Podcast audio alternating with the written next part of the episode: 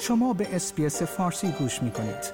با رفتن به sbs.com.au به اخبار و گزارش های بیشتری دست خواهید یافت. ناتو طرح جدیدی را برای دهه آینده تصویب کرده است که چین را برای نخستین بار در تاریخ بیش از هفتاد ساله خود محکوم می کند. چین از سوی ناتو به عنوان یک تهدید شناخته شده است که سیاست های این کشور را چالشی برای منافع امنیت و ارزش های این ائتلاف توصیف کرده است. این در حالی است که استرالیا نیز اعلام کرده است که از نظر اقتصادی توسط چین تحت فشار قرار گرفته است. آقای انتونی البنیزی نخست وزیر استرالیا به رهبران ناتو گفت که هدف چین تبدیل شدن به قدرتمندترین کشور جهان است. او افزود که تقویت روابط بین پکن و مسکو خطری برای همه کشورهای دموکراتیک است.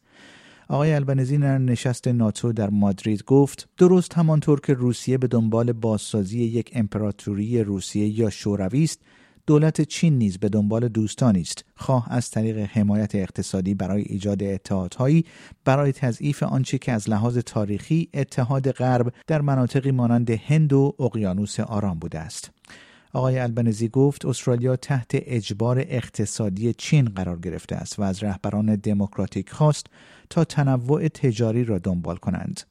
ناتو که شامل ایالات متحده، بریتانیا، کانادا و بیشتر اروپا می شود هشدار داد که دولت چین بدون افزایش شفافیت یا حسن نیت در کنترل تسلیحات به سرعت در حال گسترش توانایی های هسته‌ای خود است.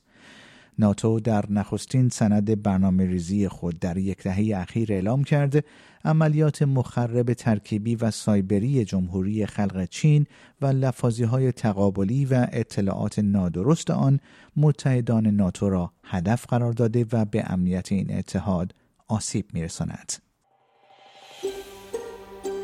آیا می خواهید به مطالب بیشتری مانند این گزارش گوش کنید؟